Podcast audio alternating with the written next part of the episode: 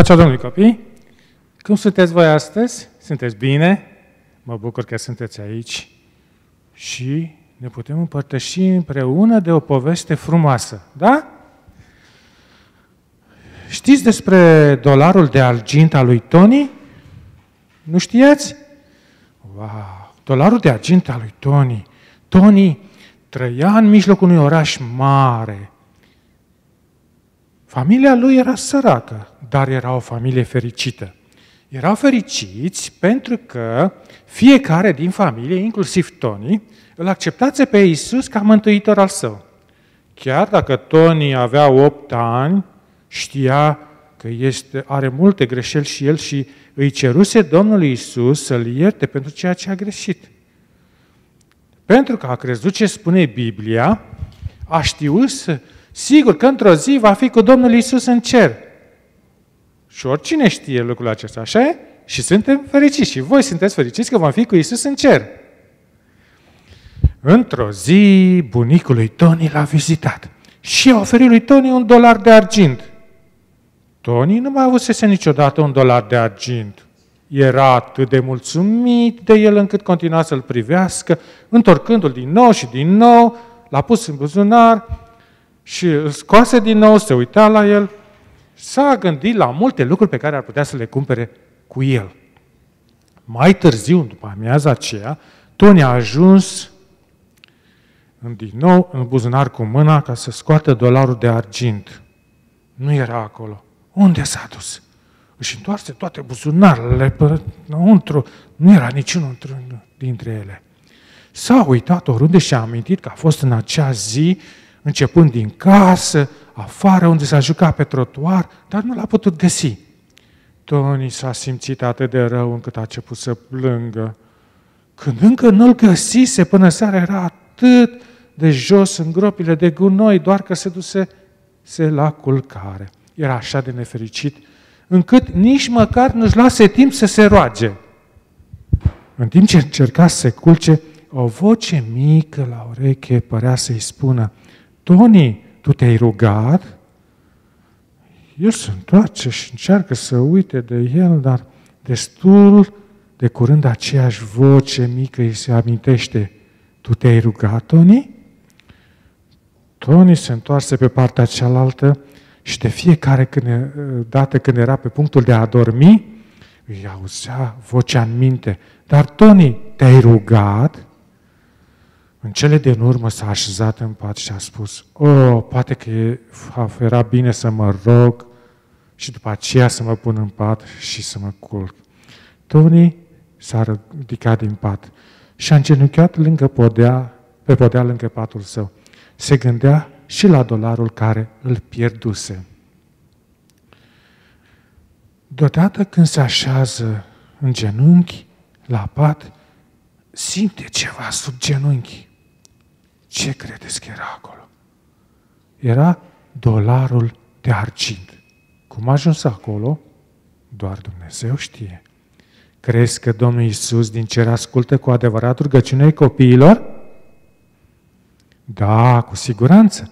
Și nu lasă pe nimeni să încerce să spună că El nu răspunde la rugăciune. El întotdeauna răspunde la rugăciune. Și niciodată să nu te descurajezi să vorbești cu Domnul Isus oricând ai nevoie sau ai ceva probleme, să vorbești cu El și să-i ceri ajutor. Tony și-ar fi găsit dolarul de argint mai devreme, dacă el s-ar fi rugat. Și voi vă rugați acasă? Și voi vă rugați așa, cu părinți împreună și cereți Domnului Isus să fie cu voi. Mulțumim Domnului că îl avem pe El și că El ne răspunde întotdeauna la rugăciune. Vreți să ne rugăm? Da? Tată Ceresc, îți mulțumim în numele Domnului Hristos pentru învățăturile care le dai copiilor tăi și că încurajezi să te roage ție, să-și ceară ție orice au nevoie. Te rog să binecuvintezi pe acești copii și părinților și puterea ta să însoțească în fiecare zi în tot ce fac. Prin Isus Hristos te-am rugat. Amin.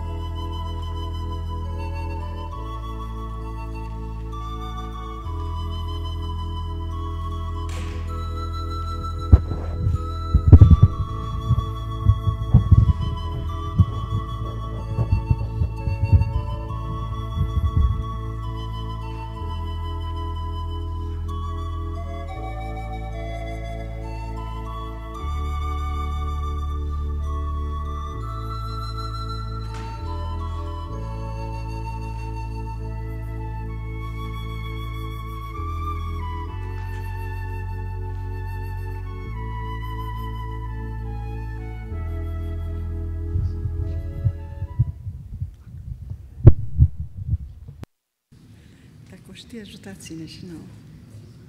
O Doamne mare. Știi? O Doamne mare. Începe. Începe tu. Da. Doamne mare, când privesc eu lumea,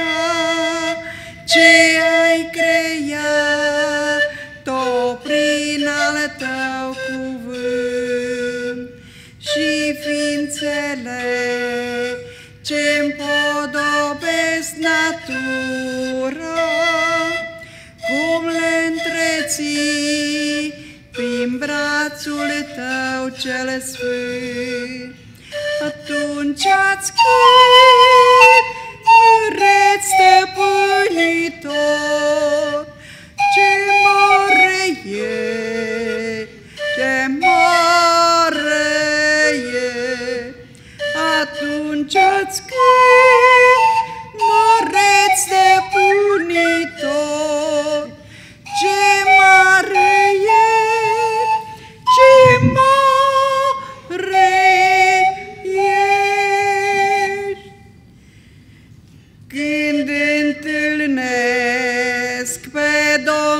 cartea sfântă și când zăresc mulțimea de îndurări, pe-ai să-i aleși cum i-a iubit într-una și i-a condus spre binecuvântări.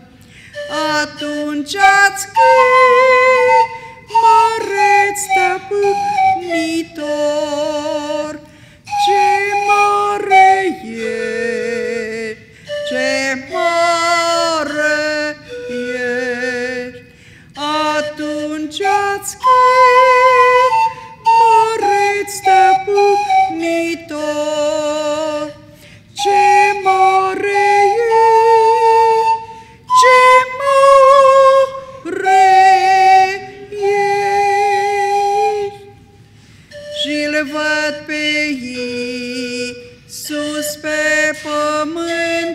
acesta, ca serv dar plin de dragoste și har.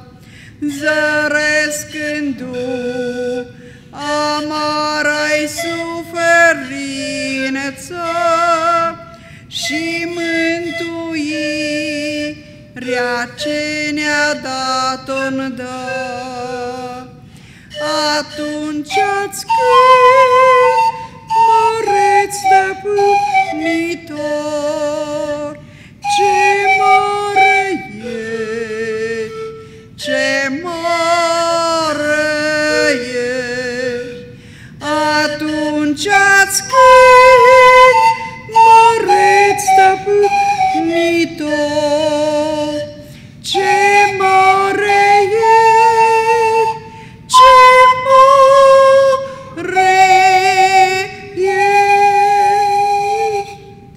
Amin.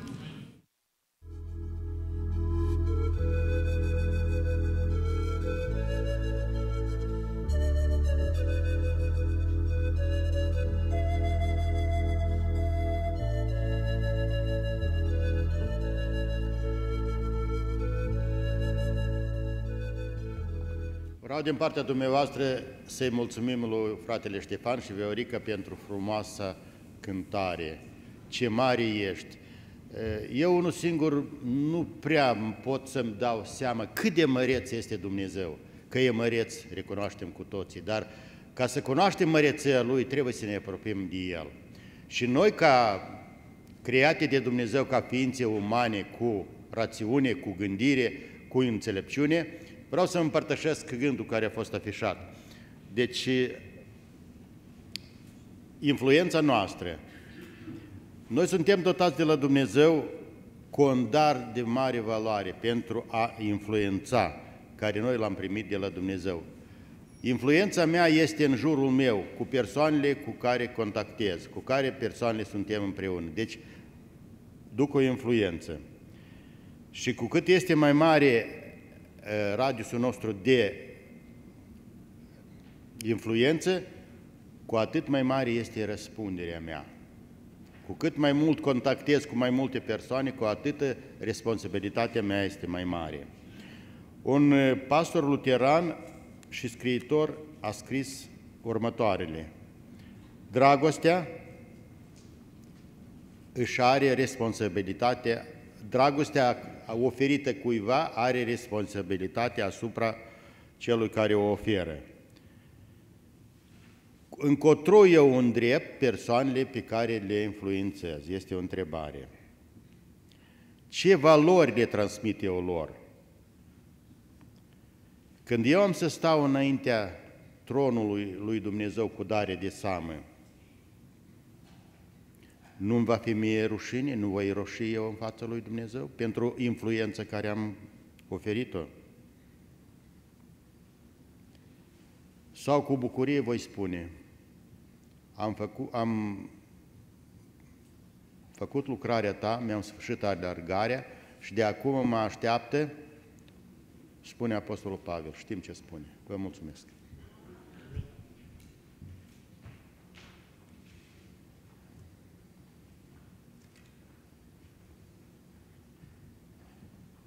Pacea Domnului! Avem două titluri astăzi pe care să le dezbatem. Două mesaje din partea lui Dumnezeu. De ce a trimis Dumnezeu profeții și o poveste despre profeți. Când Adam și Eva au deschis ochii, au privit chipul minunat al lui Isus și primele cuvinte pe care le-au auzit au fost rostite de glasul său melodios.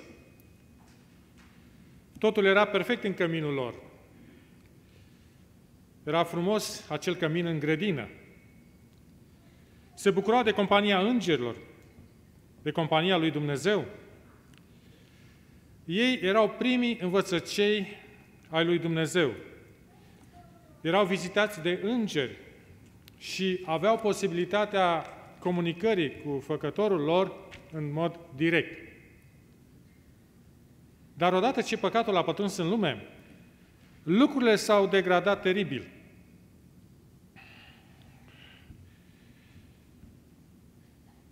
Primii noștri părinți, când au păcătuit, au fugit de fața lui Dumnezeu.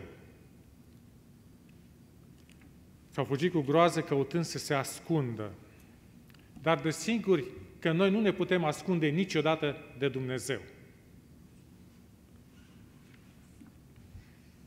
Unul dintre privilegiile pe care le-a pierdut omul astăzi și care sunt cele mai dureroase este acela al comuniunii deschise, față către față cu Dumnezeu, așa cum a fost la început. Dar credeți că Dumnezeu ne-a abandonat? Nu.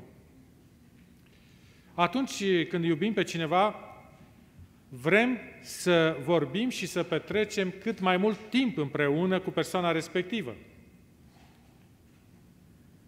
Vrem să petrecem copii, eh, cu, timpul cu copiii noștri, să împărtășim cu ei experiențele noastre, să învățăm lucruri noi, să încurajăm, să le oferim ajutor atunci când au nevoie.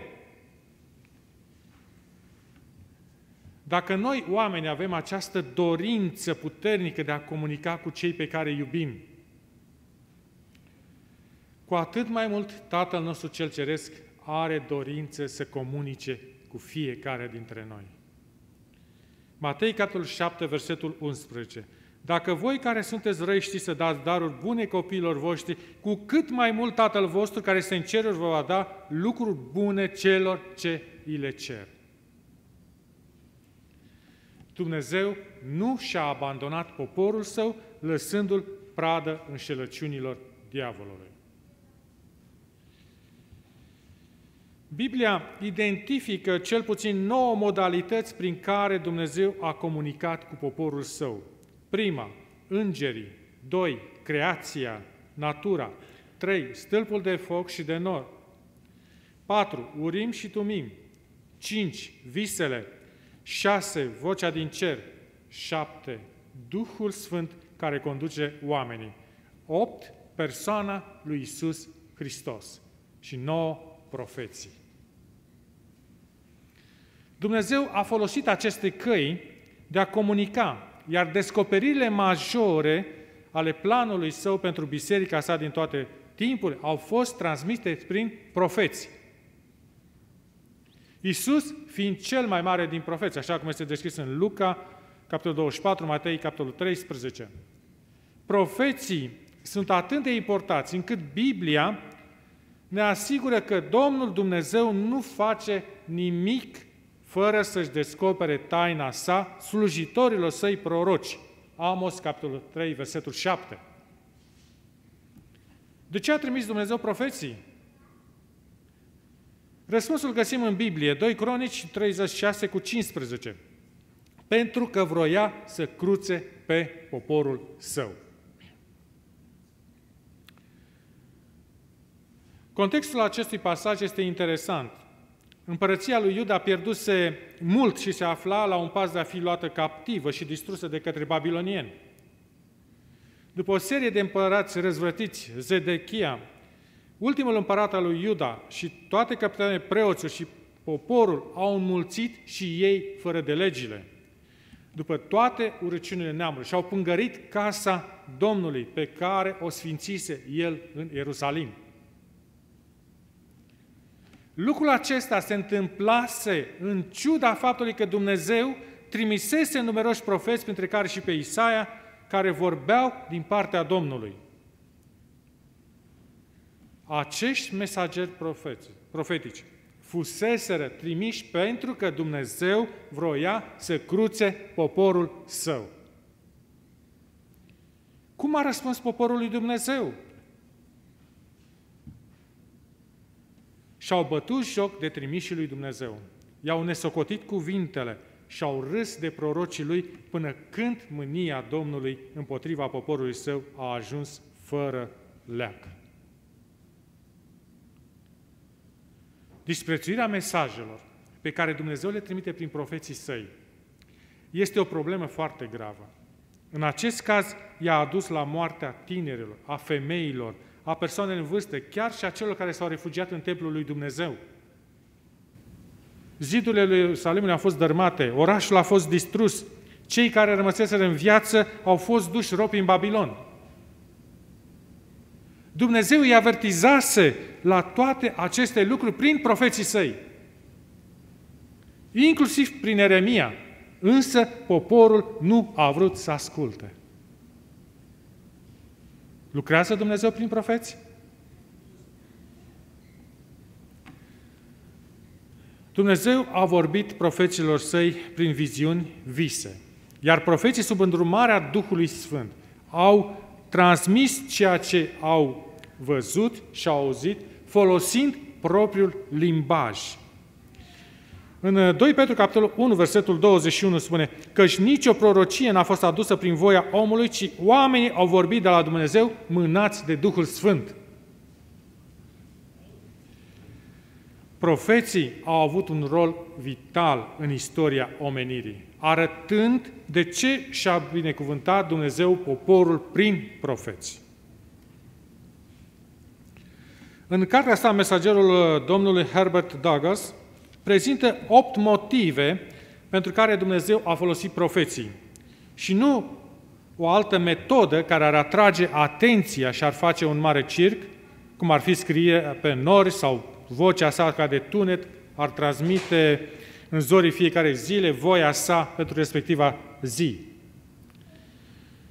Primul motiv. Profeții arătau și pregăteau calea primilor așteptători al lui Hristos. 2. În calitate de reprezentanți ai Domnului, profeții au demonstrat oamenilor că Dumnezeu pune atât de mare preț pe ființele umane încât și-a ales chiar din mijlocul lor bărbați și femei care să-L reprezinte. 3. Profeții erau o dovadă vie și constantă a apropierii lui Dumnezeu și a faptului că sfatul său era oricând la dispoziția poporului său. 4. Prezența profeților testa atitudinea poporului față de Dumnezeu. 5. Mesajele transmise prin profeți aveau același rol pe care îl avea comunicarea directă cu Dumnezeu și creația sa. 6. Profeții erau dovada ceea ce poate face în viața unui om părtășia cu Dumnezeu și puterea transformatoare a Harului adus prin Duhul Său cel Sfânt. 7. Profeții îl ajutau pe Dumnezeu să comunice care era planul său de salvare, întrucât Dumnezeu a folosit în mod consecvent combinația dintre uman și divin pentru a ajunge la inima omenirii pierdute. Și 8. Cea mai impresionantă parte a lucrării profeților constă în contribuția lor la scrierea Scripturilor. Profeția este un dar. În mod clar, profeții sunt cheia de legătură între Dumnezeu și ființele umane. În cuvântul scris al lui Dumnezeu, Biblia, sunt păstrate pentru noi multe mesaje din partea lui Dumnezeu pentru a ne îndruma, a ne avertiza, a ne oferi înțelepciune, pentru a ne descoperi planurile sale și planuri mărețe pe care le are cu poporul său. Darul profeției este unul dintre darurile Duhului enumerat în Antia Corinteni, capitolul 12. Iar cuvântul lui Dumnezeu arată că acest dar se va manifesta în timpul sfârșitului. În versetele din versetul din Apocalipsa 12, 7, se descrie starea poporului rămășiței din zile de pe urmă. Și balaurul mâniat pe femeie s-a dus să facă război cu rămășița seminței ei, care păzesc poruncile lui Dumnezeu și țin mărturia lui Iisus Hristos. Legat de acest pasaj și de conceptul conform căreia Dumnezeu vorbește prin profeții săi, citim cuvintele îngerului care i-au spus, îi spune lui Ioan, eu sunt împreună slujitor cu tine și cu frații tăi care păstrează mărturia lui Isus. Lui Dumnezeu închinete. Adventiștii de ziua șaptea cred că Dumnezeu în înțelepciunea și mila sa nemărginită a ridicat un profet și pentru zile din urmă. Deși nu vom menționa acum condițiile pe care trebuie să le deplinească un profet adevărat.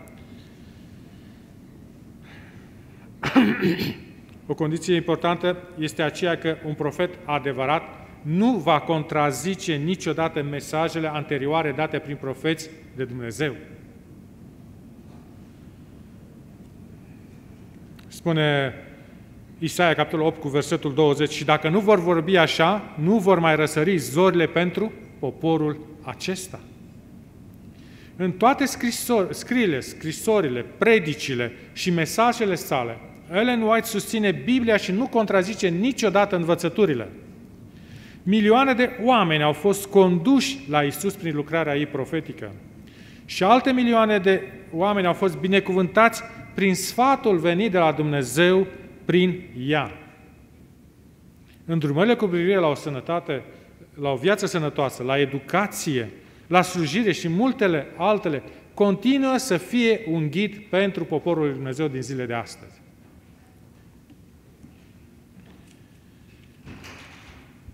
Avertizările despre lucrurile care urmează să se întâmple și sfaturile cu privire la cum ar trebui să ne pregătim sunt mesaje de un real folos pentru noi. Dar este și o poveste cu profeți care ne ajută să vedem în lucrurile mărunte lucrurile veșnice.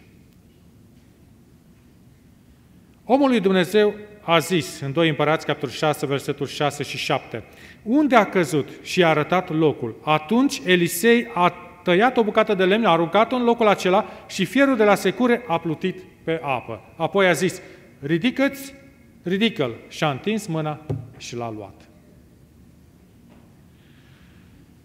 Fiii prorocilor erau elevi la una din școlile profeților, poate la cea de la Erihon, pentru că au mers de la Iordan ca să-și procure bârnă. Se pare că Elisei nu și avea domiciliul în mod obișnuit în această școală, ci doar vizita școala din timp în timp pe parcursul circuitelor lor pe la diferite școli. Unul din scopurile școlilor profeților era să le ofere elevilor o instruire practică pentru viață. Tinerii erau învățați să lucreze la fel ca oamenii din jurul lor. Pentru că ei nu trebuia să se țină la distanță de aceea pe care avea sarcina să le slujească. Și într-una din zile aceștia i-au adresat profetul invitația de a merge la Iordan, locul unde se căteau copaci, deci și bușteni, în vederea construirii unei locuințe, noi locuințe. Acestor tineri nu le era frică de muncă. Elisei se oferă să-i însoțească și le spune, voi merge. Niciodată nu s-a ținut la distanță de ei.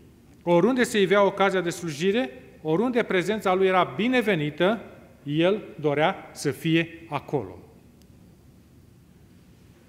Odată ce au ajuns la Iordan, s-au și apucat de treabă, însă la un moment dat, unul dintre tineri, când tăia o bârnă, fierul de la secure căzut în apă. Elevii fo- uh, uh, evrei foloseau fierul la secure din vremuri foarte timpurii și mânuirea unui fier de la secure nu era mai sigură în acele zile decât este în zile de astăzi. Cel care a tăiat lemnul a strigat. O, Domnul meu, era de împrumutat. Aceste cuvinte veneau din partea unui tânăr conștiincios pe care era pe cale să piardă ceea ce împrumutase și nu era al lui. La acea vreme, o secure de fier era o unaltă scumpă. În timpul lui domniei lui Saul, filistenii monopolizaseră resursele de fier din Palestina pentru a putea slăbi puterea militară a Israelului. Unde a căzut? E întrebarea. E întrebare ciudată. Elisei era un profet care prin puterea lui Dumnezeu înviase morții, citea în gândurile altora, dar când fierul de la secure a căzut în apă, el n-a știut unde căzuse. Profeții capătă cunoștință de la, la fel ca și semenii lor. Dacă nu era dată o solie de divină, profetul nu avea de unde să știe unde căzuse uh, fierul de la secure. Dumnezeu este acela care hotărăște nevoia și ocazia potrivită pentru iluminare suplimentară. Dumnezeu n-a făcut nicio minune ca să-l informeze pe Elisei că toporul căzuse în locul acela. Atunci Elisei a luat o bucată de lemn pe care a aruncat în locul indicat și minunea s-a produs. Fierul de la secure a sfidat legile gravității și a plutit. Semnificația procedeului nu este descoperită. Dumnezeu nu ne spune întotdeauna ce sau cum se fac aceste lucruri sau anumite lucruri. Nici nu este întotdeauna necesar să le înțelegem. A fost un act direct al lui Dumnezeu, iar lemnul a avut doar o semnificație simbolică. Interesante sunt povestirile biblice în care apar lemnul. La Mara, Exodul, capitolul 15, 23. Dumnezeu a găsit soluția pentru acel loc al amărăciunii, o bucată de lemn a schimbat apele amare în ape dulci. De remarcat că Dumnezeu nu a oferit din nou un nou izvor israeliților, ci a transformat apele amare în ape dulci. De multe ori, noi refuzăm vindecarea în viața noastră. Pentru că încercăm să scăpăm dintr-o situație anume, în loc să acceptăm soluția. Nu dorim să-l pe, să-i permitem lui Dumnezeu să transforme un loc de muncă amar într-un, într-unul dulce. Nu dorim să-i permitem lui Dumnezeu să transforme un dușman amar într-un prieten apropiat și așa mai departe. Câteodată Dumnezeu pur și simplu dorește să transforme ceea ce noi deja avem. El poate să transforme Marea în Elim, un loc al împrospătării care ne redă puterea. Și să nu uităm că experiența de la Mara, din viețile noastre, are scopul să ne conducă la Elim, adică la locul odihnei și al asigurării oferite prin prezența sa.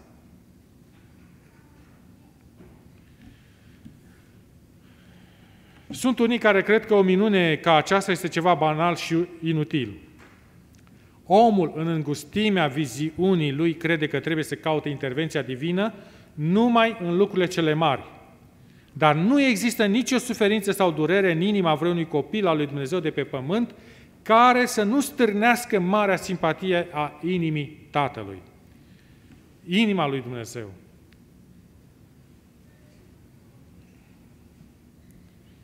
Mai răspunde încă la nevoile oamenilor. Iar cerul încă mai lucrează în favoarea noastră. Nu trece o zi ca Domnul să nu intervină în, în dreptul acelora care îl cheamă, împlinind nevoile lor. Vremea minunilor nu a trecut. Este posibil să nu fie de față Elisei, dar prin mesajele trimise prin profeții săi pe căile lui neștiute, Dumnezeu lucrează în favoarea copiilor săi credincioși, în favoarea celor care au o credință practică și revendică făgăduințele lui. Dacă tânărul dorea să-și recapete toporul, avea și el o parte de făcut. Dumnezeu ar fi putut nu numai să facă în așa fel ca toporul să plutească, ci să se întoarcă la poziția lui de la început. Dar, în general, Dumnezeu nu face pentru oameni lucruri pe care le pot face ei înșiși. Tânărul era într totul în stare să ajungă la apă și să-și recapete toporul care plutea. Când Dumnezeu ne cere să luăm darurile Lui, ele vor fi ale noastre, doar dacă întindem mâna să le primim. Neascultarea și necredința ne lipsesc de multe dintre binecuvântările sau dintre multele și marile binecuvântări pe care Dumnezeu dorește să ne le ofere. Povestirile care apar lemnul vindecător, salvator, ne duc la ceea ce am putea numi prototipul crucii. La cruce, Dumnezeu s-a descoperit pe sine ca Domnul care vindecă. Vindecarea și salvarea ne aparțin prin intervenția sa, a Domnului Isus Hristos, care este vindicătorul și salvatorul nostru, cel care s-a jertfit pe lemnul crucii pentru noi. Lemnul crucii sale a îndulcit apele amare ale omenirii. Haideți să credem în Dumnezeu pentru vindecare divină. Dacă suntem în pustie, dacă se întâmplă să nu găsim fântâni în această lume, sau dacă ele conțin apă amară, dacă nu putem să găsim înviorare pentru sufletele noastre, dacă ne aflăm în impas, priviți la lemnul crucii. Să privim din nou la ceea ce s-a întâmplat pe lemnul vindecător. De aici va veni vindecarea, salvarea, veșnicia. Și El să ne ajute să facem lucrul acesta. Amin. Avem șase subiecte de rugăciune. Sau sugestii pentru rugăciune. Să înălțăm rugăciuni de mulțumire de fiecare dată când biruințele lui Dumnezeu ne copleșesc. Rugăciuni stăritoare când suntem în impas. Ziua minunilor încă nu a trecut. Al doilea, să ne rugăm pentru îndrumare și să cerem înțelepciune de la Duhul Sfânt pentru a transmite și altora un mesaj de speranță. Al treilea, să cerem lui Dumnezeu în rugăciune să aducă lumina sa asupra lumii, cu tot zbucimul și împlinirea făgăduinții uh, venirii Domnului Isus și Vindecătorului. Să ne rugăm pentru puterea izvorâtă de la Duhul Sfânt, de a auzi ceea ce ne transmite Dumnezeu prin profeți.